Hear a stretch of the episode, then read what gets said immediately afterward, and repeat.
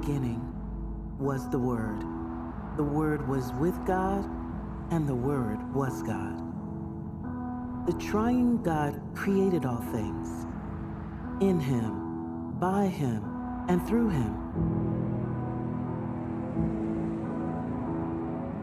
A life in relationship with the Father, the Spirit, the Messiah.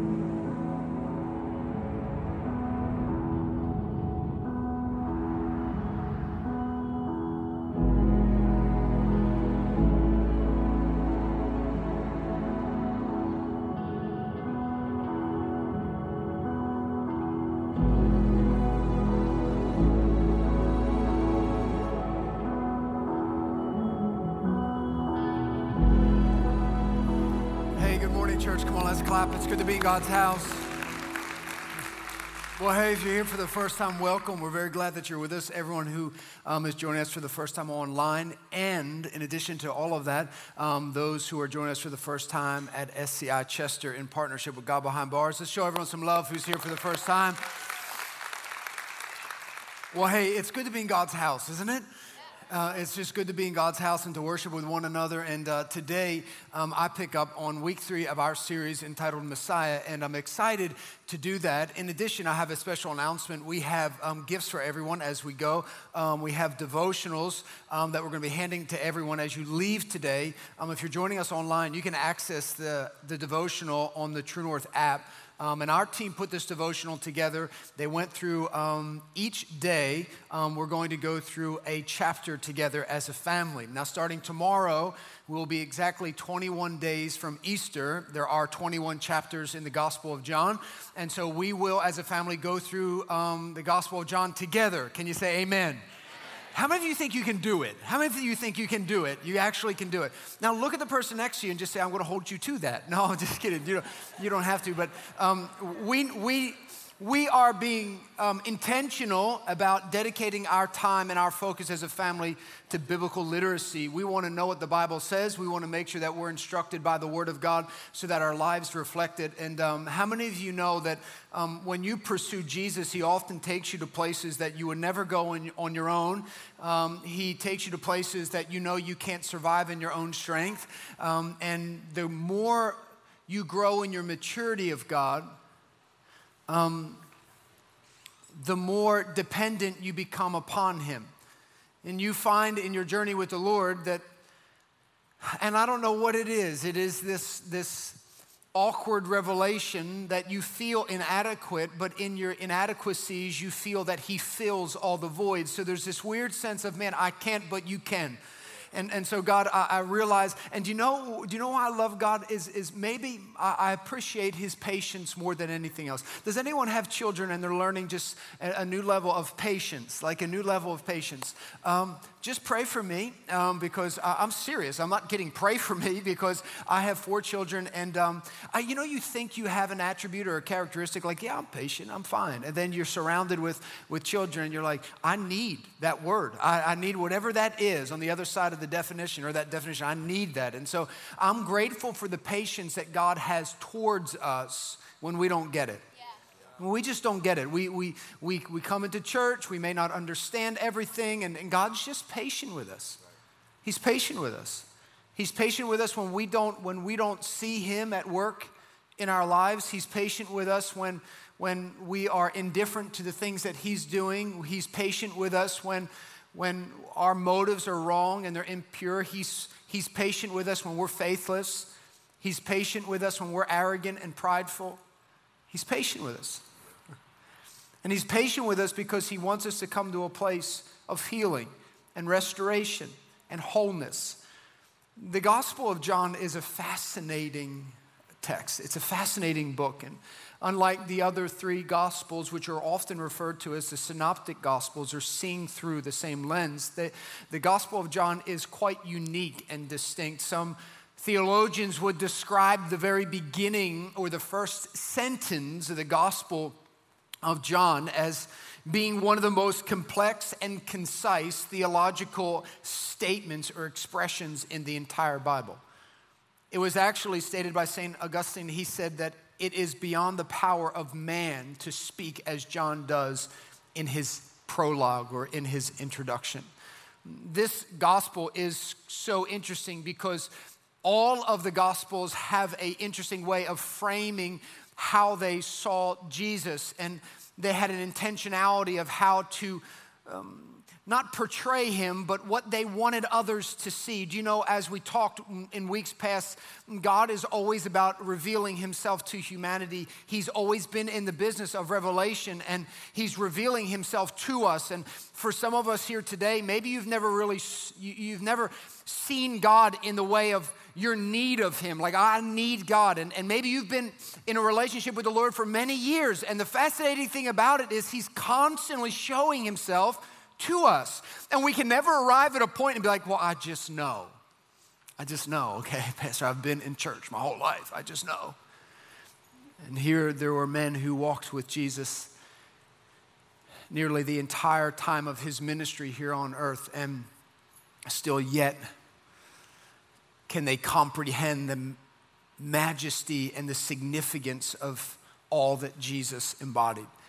And so when we read the Word of God, the Bible says that it's alive and active.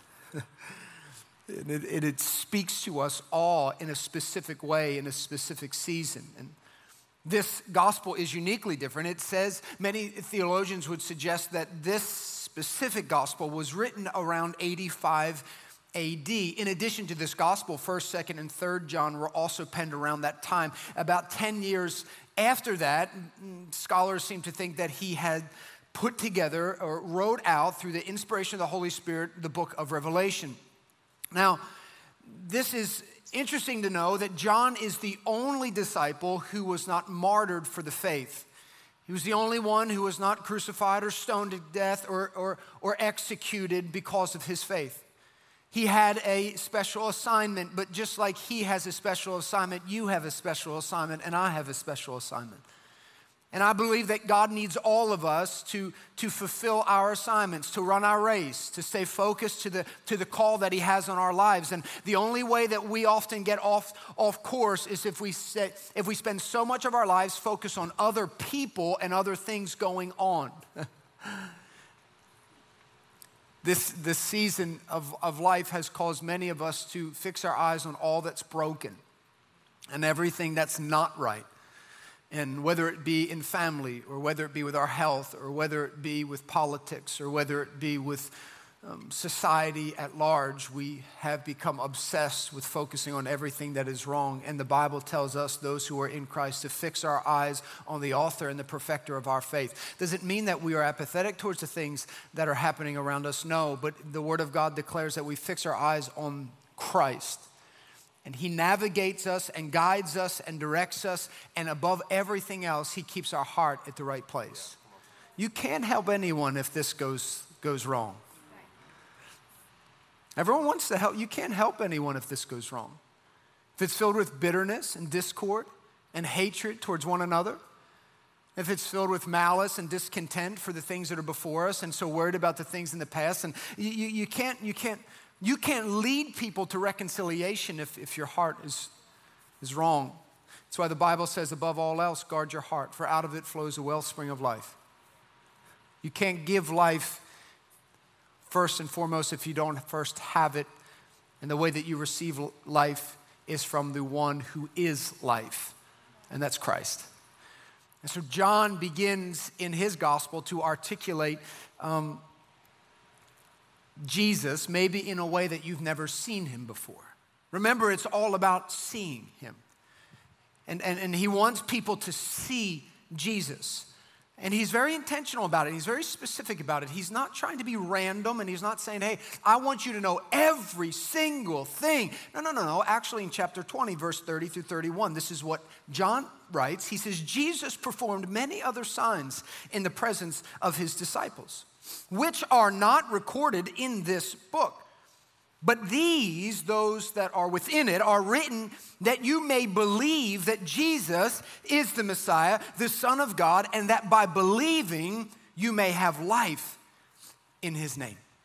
Now, John would also focus, will focus primarily on seven miracles. And the other gospels highlight different miracles, but John would focus primarily on seven. And all of those miracles really display the divinity of Christ. The divinity of Christ, that he's both fully God and fully man. He's fully God, able to do all things, but yet fully man, to, to resonate and experience our pain and our own brokenness. John begins in verse 1 by saying, In the beginning was the Word. The Word was with God, and the Word was God. Now, if you frame that to the other gospels, you begin to immediately see a distinction that John isn't interested in giving you the backstory about Jesus' childhood and his birth and all the different scenarios and situations, not because it's not important, but John has a specific intention. He wants you to see that he is the Son of God, that he is the Messiah. In the beginning was the Word. The Word was with God, and the Word was God. We learned last week that first words are important, didn't we? And Doc Mannion began to teach us about how important first words are. And um, I have, uh, as you know, younger children, and when I get home from the end of the day, uh, they all want to talk at the same time. I still haven't figured this out yet how, how to do this, but um, they all want to talk at the same time. And we've tried the patience thing, and it's just, I don't know, maybe they have what I have. And, and, uh, and so each one of them wants to speak at the same time, and it usually forms into some type of altercation. But um, some days when they seem to acquiesce uh, and let others speak before them, uh, the, they'll get so excited, they'll get so excited, they'll start telling me a story, and they pick up like in the middle of the story. I have no idea what they're talking about. And so I want to interrupt them, but if I interrupt them, then they melt down and start screaming and then freak out. And, and so usually um, when they start when they start rambling, I just say, at the beginning, at the beginning, at the beginning, just start at the beginning. And they go, okay, dad, you know?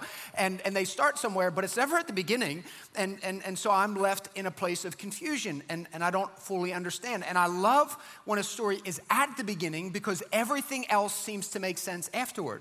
You know what I'm talking about? And, and you're like, well, yeah, isn't that normal? Not always in conversation. Sometimes people start and they make assumptions that you already know what has transpired. And I think we do that in church a lot. We assume that everyone is already at the same place. Can I, can I help some of you in just knowing this? At the end of every one of our services, we give people an opportunity to say yes to Jesus. And we'll do the same today. And we who are in Christ, we do not look at that as a common or ordinary thing. We don't just say, oh, this is a time for all those who are, who are infants in the Lord. No, if you are mature in the Lord, you see that as the, the, the pinnacle moment of the gathering of the saints. It is a pinnacle moment because it is the, the, the, most powerful demonstration of, of, of the reconciliation and the salvation that comes through Christ evident amongst us when people say, I choose Jesus. When people go from death to life, it's something so powerful. And it happens every Sunday. Why? Because people who gather with us on Sundays and watch online have never heard about Jesus. Years ago, when I was, I don't like saying that because I don't, it makes me feel old, but I, I was coaching wrestling at, at, the, at, at Clearview High School. And and um, I remember in conversation with um, some of the wrestlers, it was at a tournament. There were some wrestlers from another high school, and there's some wrestlers from the school that I was coaching. And, and one of them said, Hey, hey, tell them what you do. Tell them what you do. And I'm like, Who? I was like, Yeah, like the pastor. Tell me you're a pastor. Tell me you're a pastor. and I was like, He's not asking me. You want me to just tell him? I'm not doing that. It's weird. I'm not just going to tell him. And he's like, I already did, but you just tell him it'd be cool. I'm like, okay. I was like, I'm a pastor of a church. He goes, that's like, what do you, you know, what do you guys do, you know? And kind of like the high school sophomore, junior personality, like they're just too cool. You can't tell them anything, you know what I mean? You, you, you are, if you're out of high school, you're old, outdated, you are useless, you are a loser, you are like everything. So it's kind of like they just give you like, yeah, whatever, you know. I'll listen to you because I have to, all right, but I don't really care what you have to say. And, and so I had this conversation with this young person, and, and I realized two minutes into the conversation, they had no clue who Jesus was. Like none. And so I kind of just paused and, and, I, and I, I feel horrible about my even response to this, but I was so shocked and I just said, Hey, you've heard of Jesus. they're like, Yeah, you know, high school, they won't admit when they don't know either. So he's like, Yeah, I know. Like, cross and stuff. Like, who doesn't know? I was like, You have no idea who Jesus is. He's like, No one ever told me. And I, I would, if you would have told me that a mile or two from our church in our season of life, that there would be young people who have never even heard the name of Jesus, I would say you're crazy. But we live in a time of day where children are not raised in the ways of the Lord. We have a generation that's being raised that's saying, just pursue what you, have, what you want to. Serve whatever you want. Place your hope and your faith in whatever you want. People are lost and they're hopeless and they're broken. And there are people today who desperately need Jesus as we do. And so when people gather together, they, they gather together maybe out of, when people come, maybe out of curiosity because they see there are cars in the parking lot or they hear that people are watching online, whatever it may be. But people are seeking something. But initially they don't know. They're looking for Jesus. In the beginning was the Word, the Word was with God, and the Word was God. It is the mirror image of the beginning of the book of Genesis. In the beginning. We see how John wraps this and he speaks as Jesus being the Word. The Word. Jesus is the Word. To the Jews, this Greek word, logos, had roots in the Old Testament. It simply meant a communicating power or a creative energy of God. So the Jews were familiar when John would use this word logos. They, he, he, they had an understanding of what he meant. But it was different to the Greeks.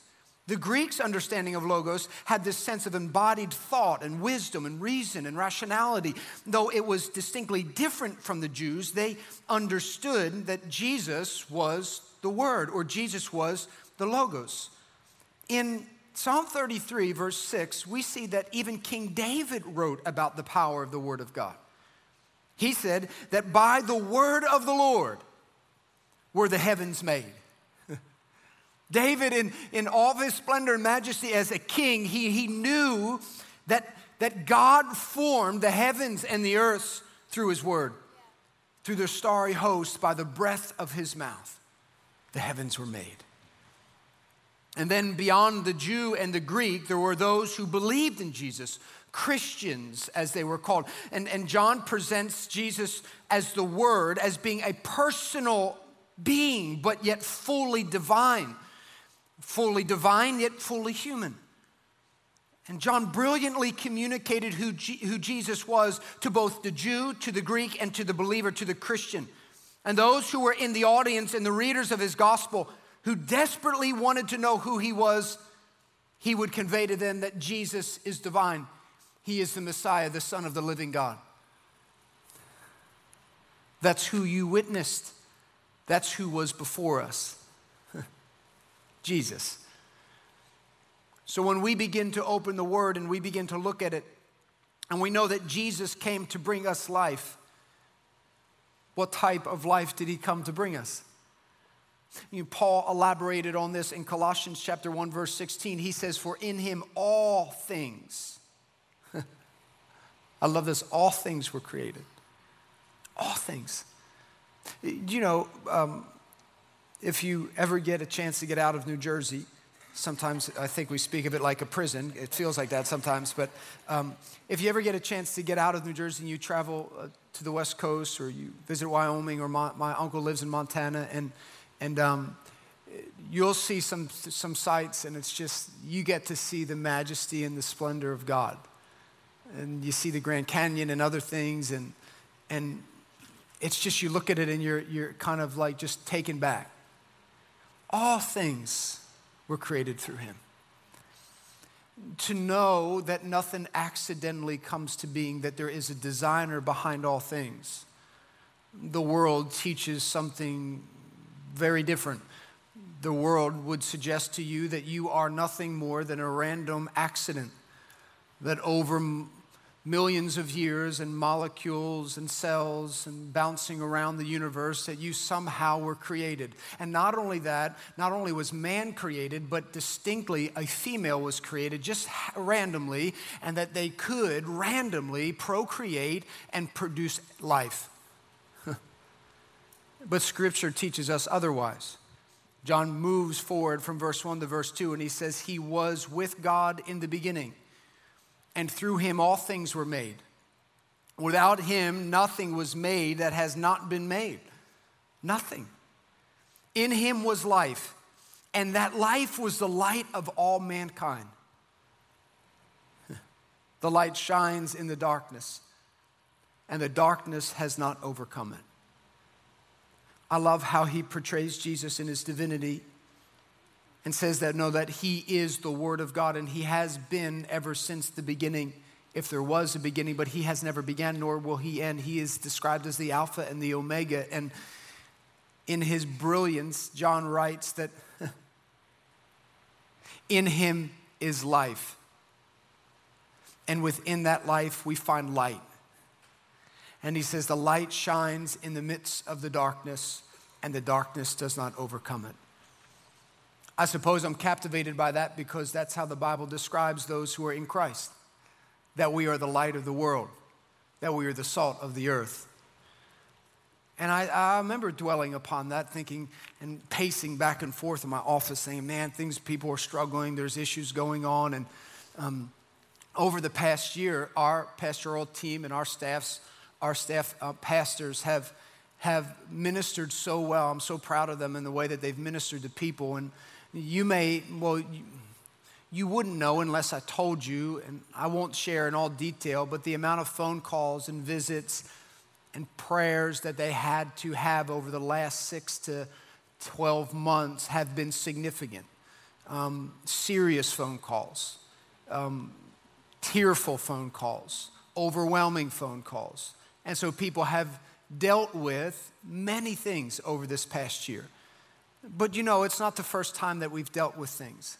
It's not the first time that we've dealt with difficulty. And I remember thinking, man, this is so difficult. I, I don't know how we're going to get through this and what we're going to do and all those things. But I just knew that I knew that I knew that if Jesus is for us, who can be against us?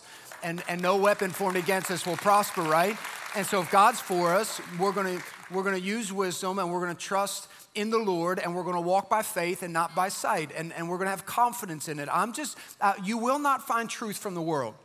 And so seek if you may, but you won't find it. We find truth in the written word of God. And, and, and, and I, I finally just, it was just like the light bulb went off. And I said, it was as if the Holy Spirit just says, how, how, how do we see you? How are you, how are you called? I'm a child of light it would be problematic if I, if I wasn't, but I'm, I'm not. I'm seen as a child of light. So no matter how dark it gets around me, I illuminate the darkness, and scripture says, the darkness shall not overcome it. and so wherever I go, there's going to be light. Why? Because of my significance? No, because the Spirit of God dwells within me. And so it can get dark around me, but wherever I go, the light of God will be present. And you got to see yourself like that. You got to know the Spirit of God is in you a conquering spirit, a victorious spirit, not a defeated spirit, not a broken spirit, not a weak spirit, but a confident and bold and strong spirit. Why? Because of what you can do in your flesh. Your flesh means nothing when it comes to the spirit. But the same spirit that raised Christ from the grave now dwells and lives within us, abides, dwells, inhabits us. John writes in verse 4 in him was life. And that life was the light of all mankind. The light shines in the darkness, and the darkness has not overcome it. I said that Paul reiterated this same thing in Colossians. He says, For in him all things were created. But he goes further to say, In heaven and on earth, visible and invisible, whether thrones or powers or rulers or authorities, all things have been created through him and for him. I remember studying after I was reading John 10 10. And I remember because it was a profound verse to me because it describes distinctly the difference between the enemy, our adversary, Satan, and our Savior and our Messiah and our Lord, Jesus Christ. And it says, the thief comes only, only. There's no, some of, some of us need to, we need to get this. The scripture says that the thief comes only. Some of us think that the thief is coming like to, you know, to cause you to back into a car in the parking lot or to like, and I don't prophesy that over anyone's life, okay? Or like, or for this little thing to happen. No, that's, sometimes life just happens, okay? There's gonna be challenges and difficulties in life, and there's going, life isn't going to be perfect. We know this. How? Because Christ said it. He says, In this world you will have trouble, but take heart, for I have overcome the world. But when we read scripture and it says that the thief comes only to steal, steal what? Your joy, your peace, your confidence about the future, your hope, your zeal for God and His house, your heart to love people and to care for people. He he's come to steal things, not just possessions. He wants to steal other things and he wants to kill and destroy. That's the only reason he comes. But Christ says, I've come that you may have life and have it to the full. Or other contexts or other translations would say, have life and have it more abundantly. So, whatever you have, if it's apart from Christ, it's not life. Christ can give life because he is life. So when we read in John 10:10 10, 10 that he's come to give life, he can only do that because that's who he is. He gives life. He is the giver of life. That word in the Greek, there are three words specifically um, that would describe life, but this word in John 10 10 is Zoe life, and it is distinctly different from the other two because this Zoe life is a divine spirit. It is a spiritual understanding of life. It is not a manifestation of material things or what we gather. It is, by definition, uncreated, eternal, the eternal Spirit of God, the divine life, a spirit uniquely possessed by God. Now, as we know that God has come to give us life and life more abundantly, sometimes as we get caught in the pace of the life that we're living now, we could become so overwhelmed with all the pressures that are around us. And I love what, the way that John begins because he, he takes our eyes off of the pressures around us and says, Look at who Jesus is. Look who he is. Look who he is. And some of you here today, I, I, I just, it's not good enough just to be in God's house. And it's never about what you do in your own works, it's never about your accomplishment. But I think some of us, I think God wants us to see Him for who He really is. For many of us, we, we live in this life and we have a fear of man, but God calls us to have a fear of himself. It says the beginning of all wisdom is the fear of the Lord. And for all of us, if we want to walk in a sense of knowledge and wisdom, we, we should go back to the beginning and, and have a fear of God. Not this, uh, this terrified sense of fear, but this sense of awe and reverence for who he is. I don't strive to do things right. I don't, I don't get up and say, How do I not suck today? How do I not make everyone angry with me today? How do I, no, I don't do that. I get up every day and I, and I look to Jesus. I say, God, I don't know how you're using me the way that you are, but I'm just grateful that you are. And God, I, I cannot get through this day without you. I can't be the husband you called me to be without you in my life. I can't be the father. I can't be the pastor. I, I cannot do it without you. I don't know. I think it's in our own arrogance when we begin our journey with the Lord. We learn a few things and we say, I'm good. but we have an adversary that has one intention alone to steal, to kill, and destroy. He wants to rob you from your family, to take you out of the house of God, to have you become bitter in your heart towards other people, and, and to miss Jesus in the midst of everything that's going on.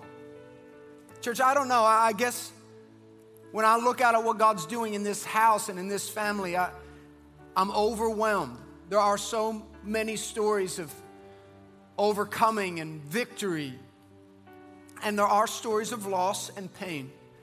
But even in the midst of the stories of loss and pain, there's a sense of joy and hope, and that cannot come apart from Christ. Only He can bring that in the midst of tragedy and difficult situations. I really believe with all my heart that God's getting ready to lead us into a season, a unique season.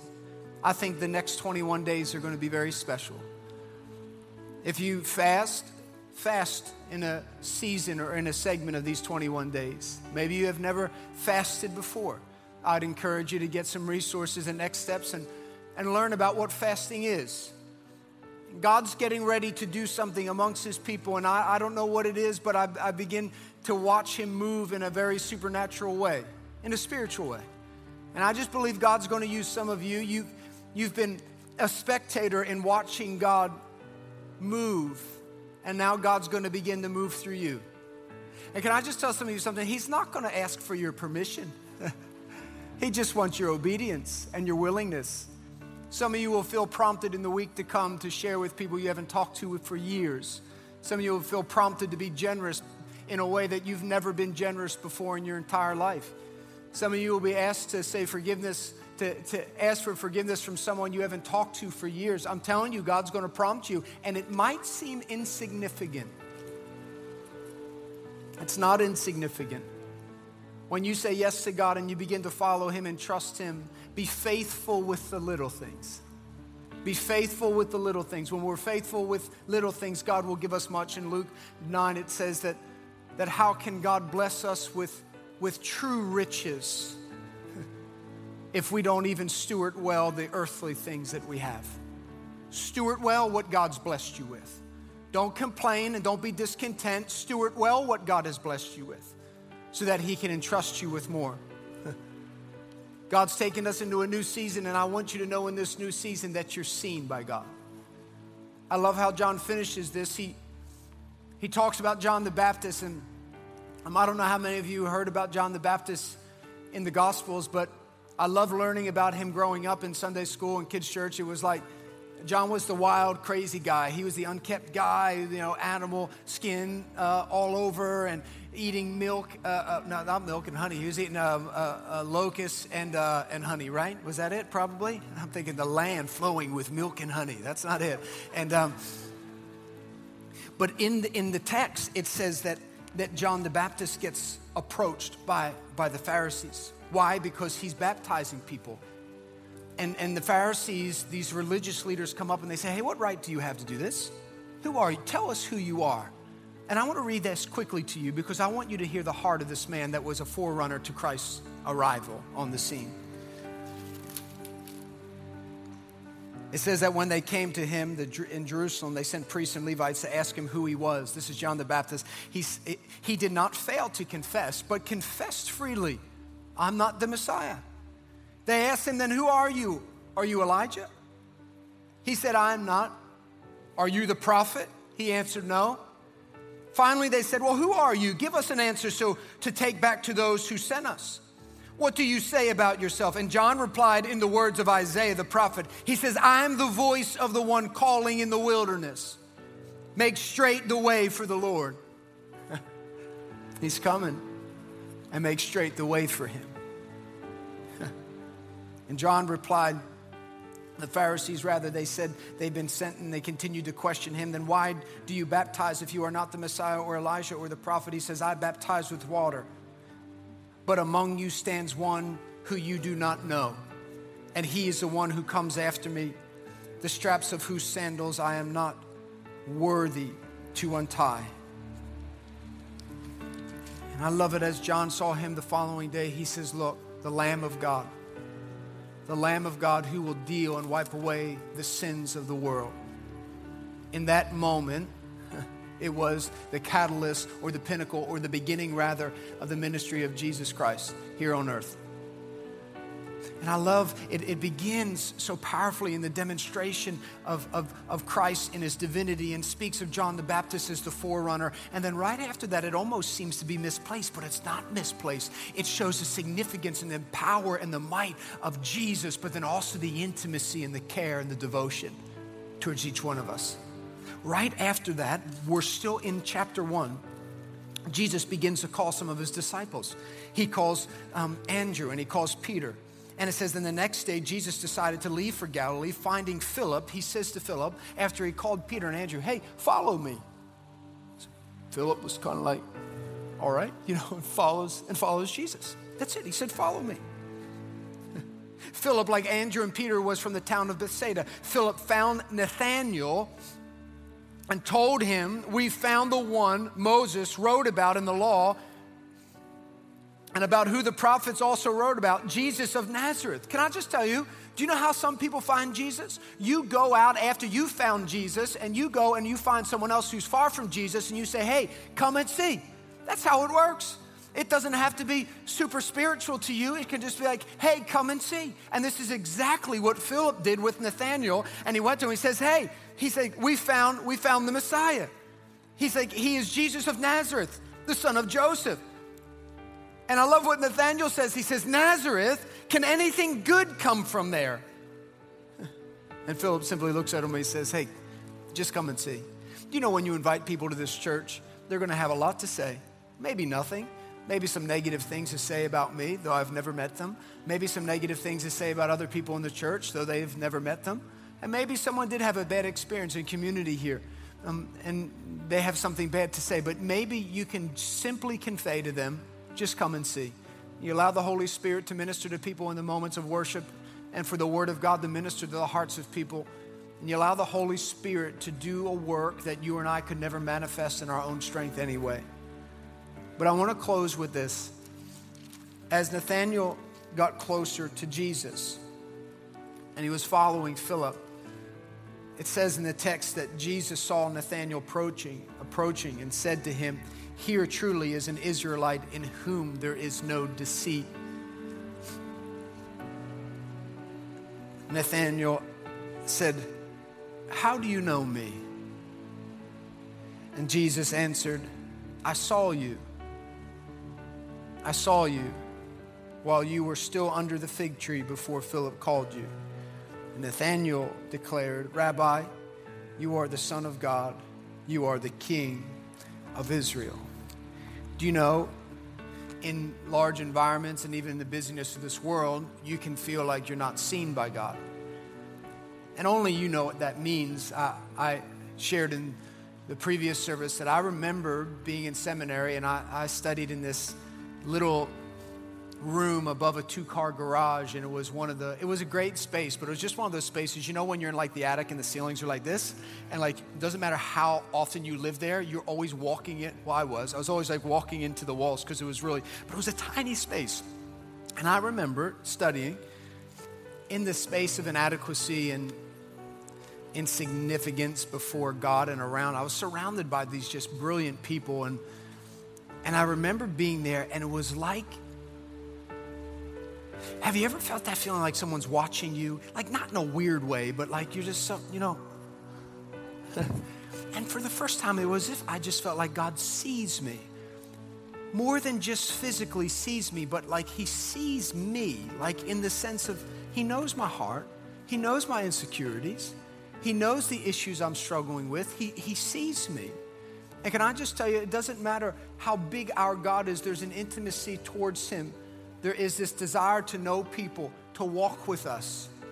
He views us as sons and daughters. I love this because even at the beginning of verse 10, it says that he was in the world and through the world was made the world was made through him and the world did not recognize him he came they didn't see him church they didn't see him. He came to that which was his own, but his own did not receive him. Yet to all who did receive him, to those who believed in his name, he gave the right. He gave us the right to become children of God. Children born not of natural descent, nor of human decision or of a husband's will, but born of God. All of us are born physically. But in order for us to spend eternity with the Father, we must be born again spiritually.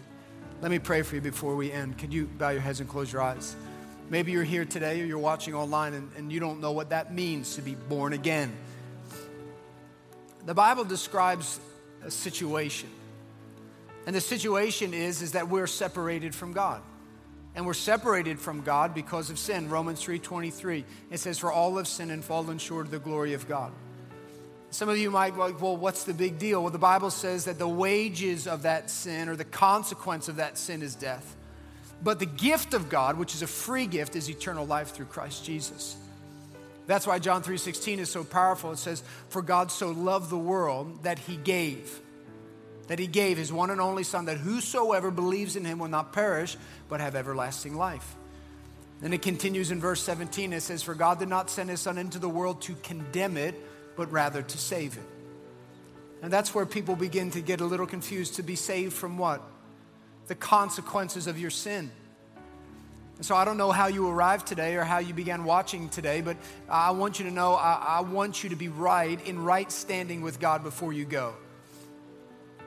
The Bible actually says that your life doesn't really begin until you surrender your life to Jesus.